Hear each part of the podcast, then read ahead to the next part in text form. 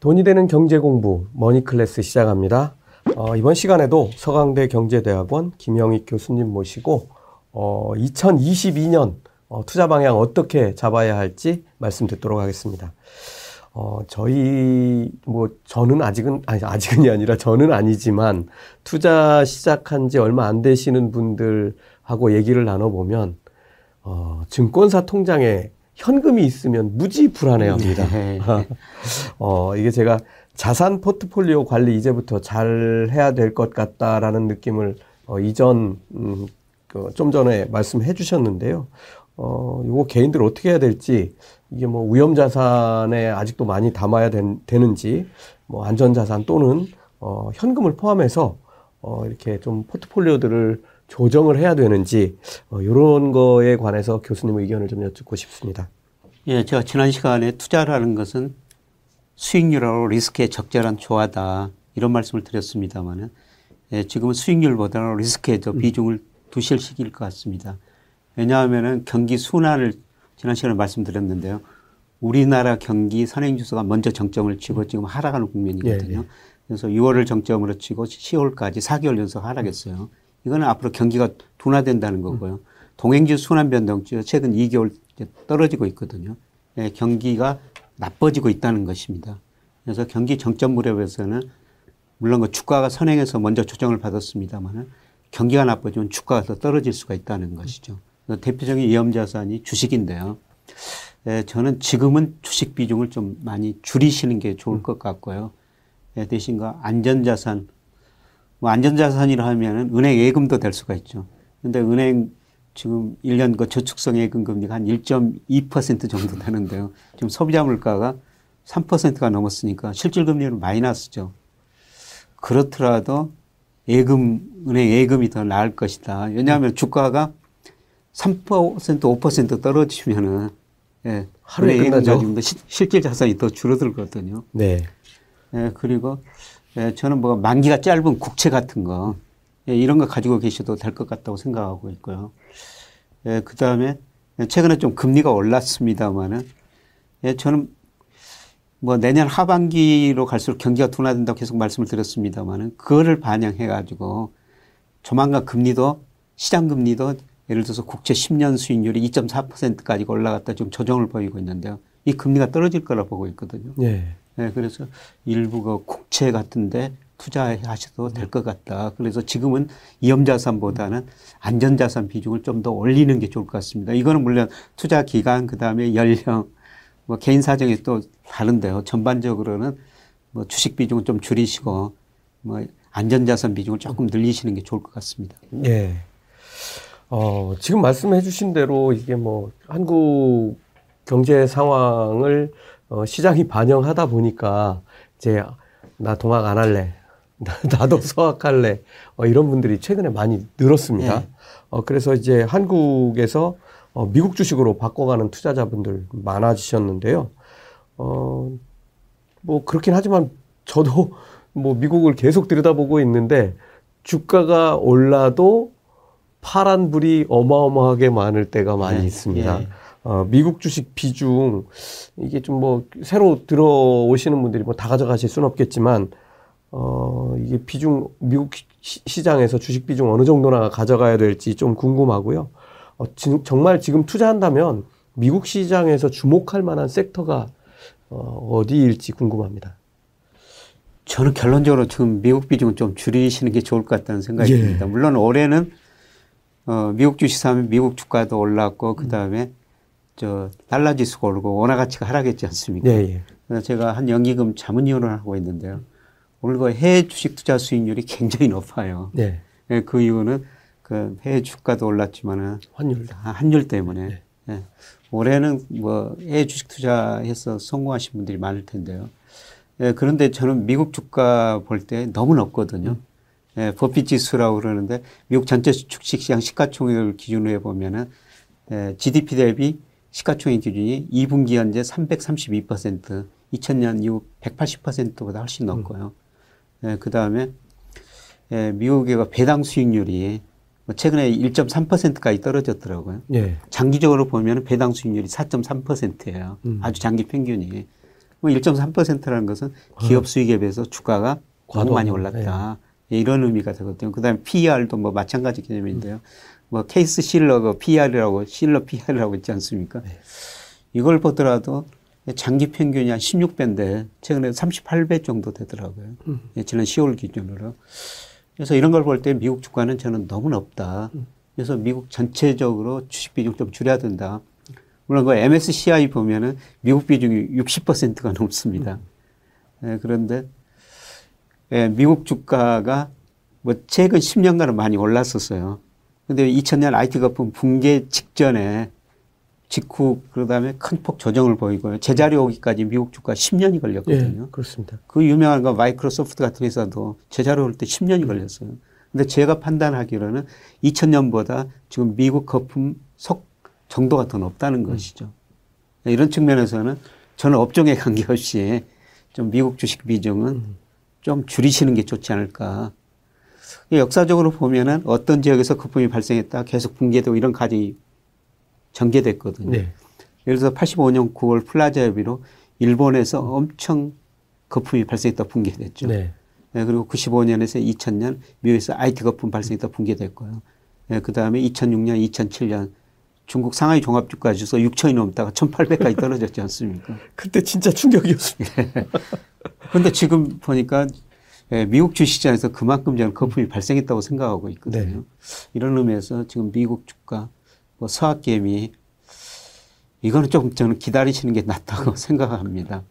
예, 저도 미국 시장을 들여다본 지 뭐 정말 오래된 사람 중에 하나인데요.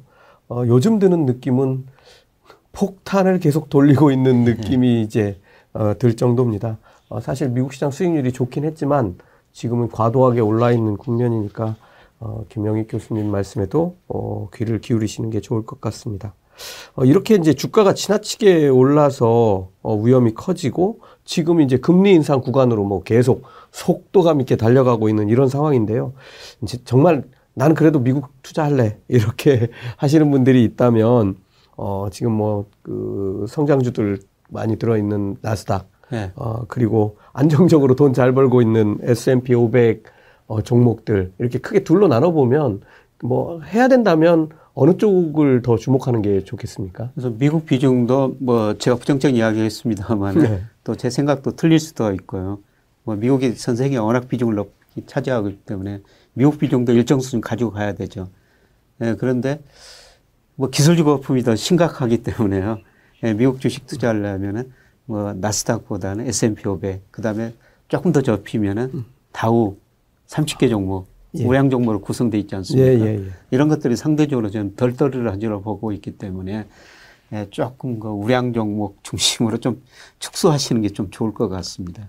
예, 그러니까 뭐 교수님 말씀 정리하면 어 이렇게 성장주들 어 많이 배팅돼 있는 금리 인상에 조금 위험에 어, 노출될 수 있는 나스닥보다는 안정적으로 돈 잘 벌고 있는 S&P 500 종목들에 어 좀 눈을 돌리는 게 좋겠고 그 중에서 다우존스 지수 종목 구성하는 물론 여기에는 뭐 나스닥에 있는 종목도 있습니다만은 어 이런 30개 종목 정도의 어좀 관심을 두는 게 좋겠다 이렇게 말씀해 주셨습니다.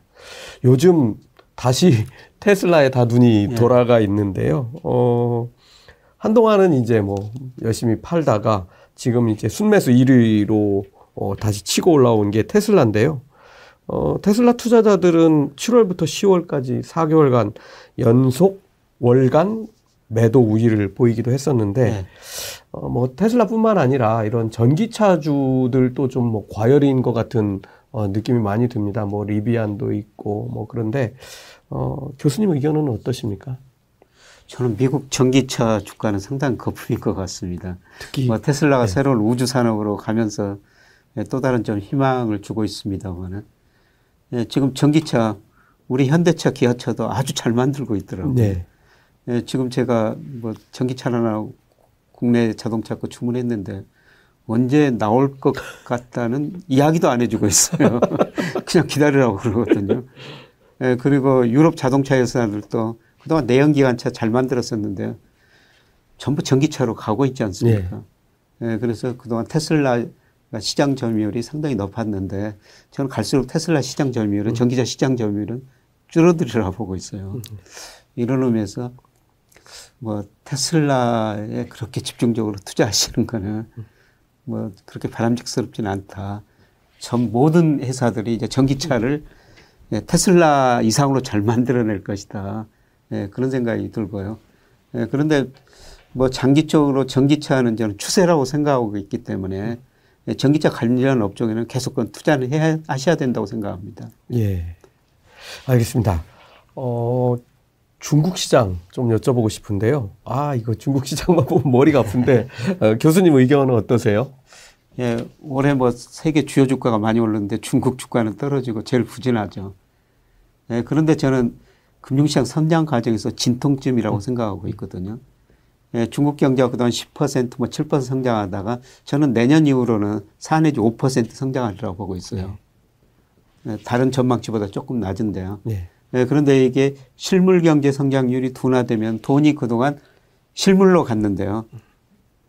이제 금융시장으로 오리라고 보고 있거든요.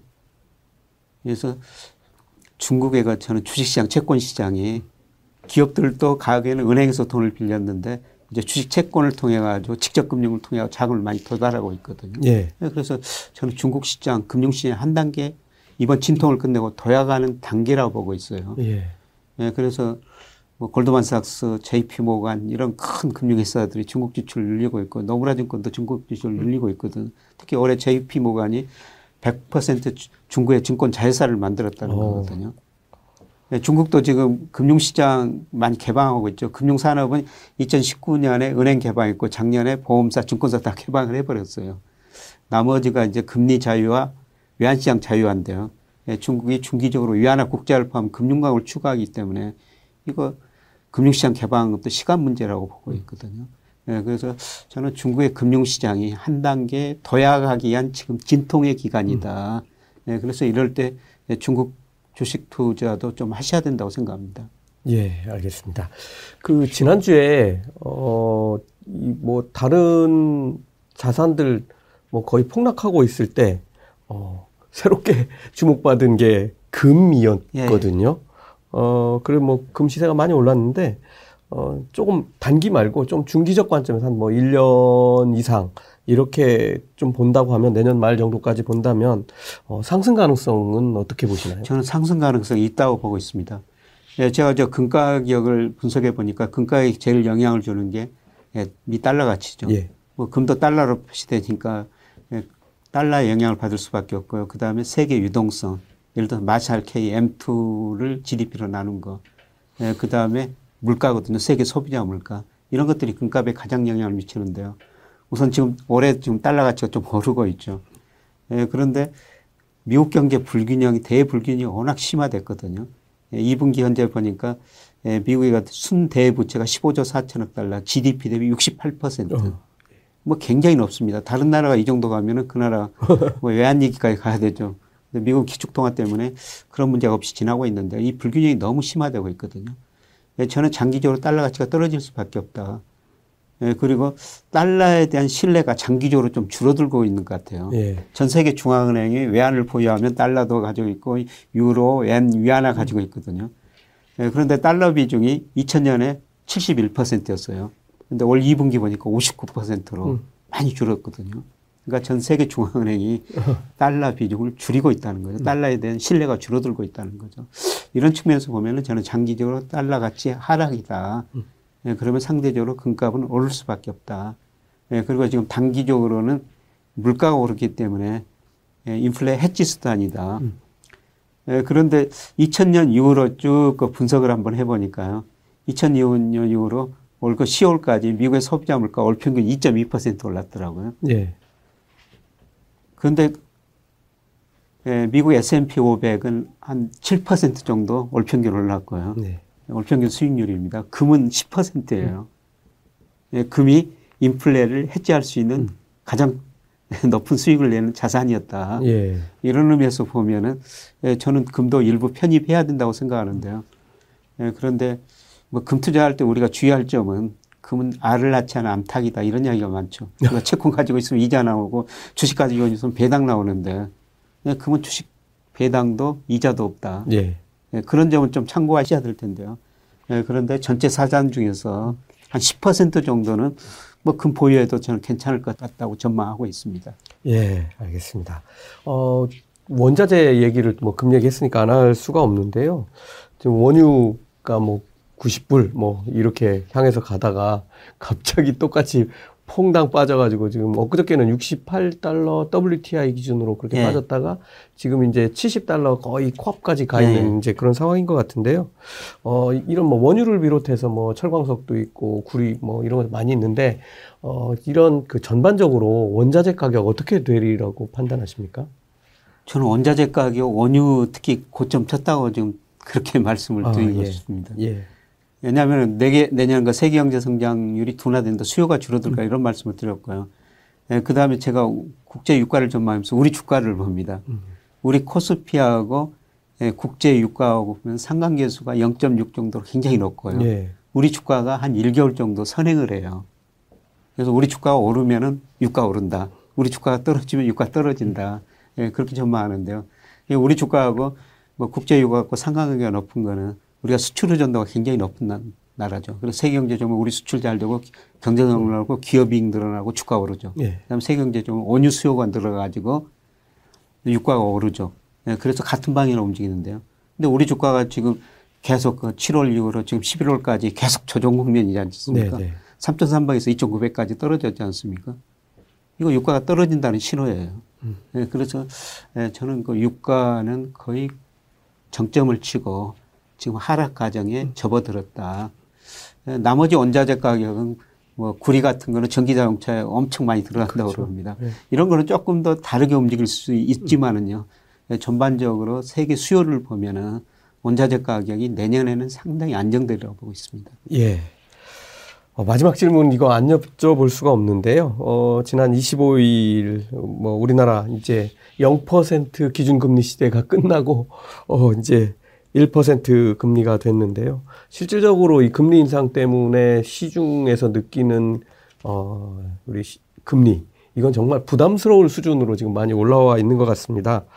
어, 그러다 보니까 어, 이 부동산 시장 사실 수요는 아직도 많지만 제가 볼 때 가격은 좀 아슬아슬해 예, 보이는데요. 예. 부동산 시장에 대한 우리나라 부동산 시장에 대한 어, 의견을 좀 마지막으로 부탁드리겠습니다. 네, 제가 부동산 전망은 틀렸습니다. 네, 그럼에도 불구하고 앞으로 조정 내지 하락이라고 보는 이유는요.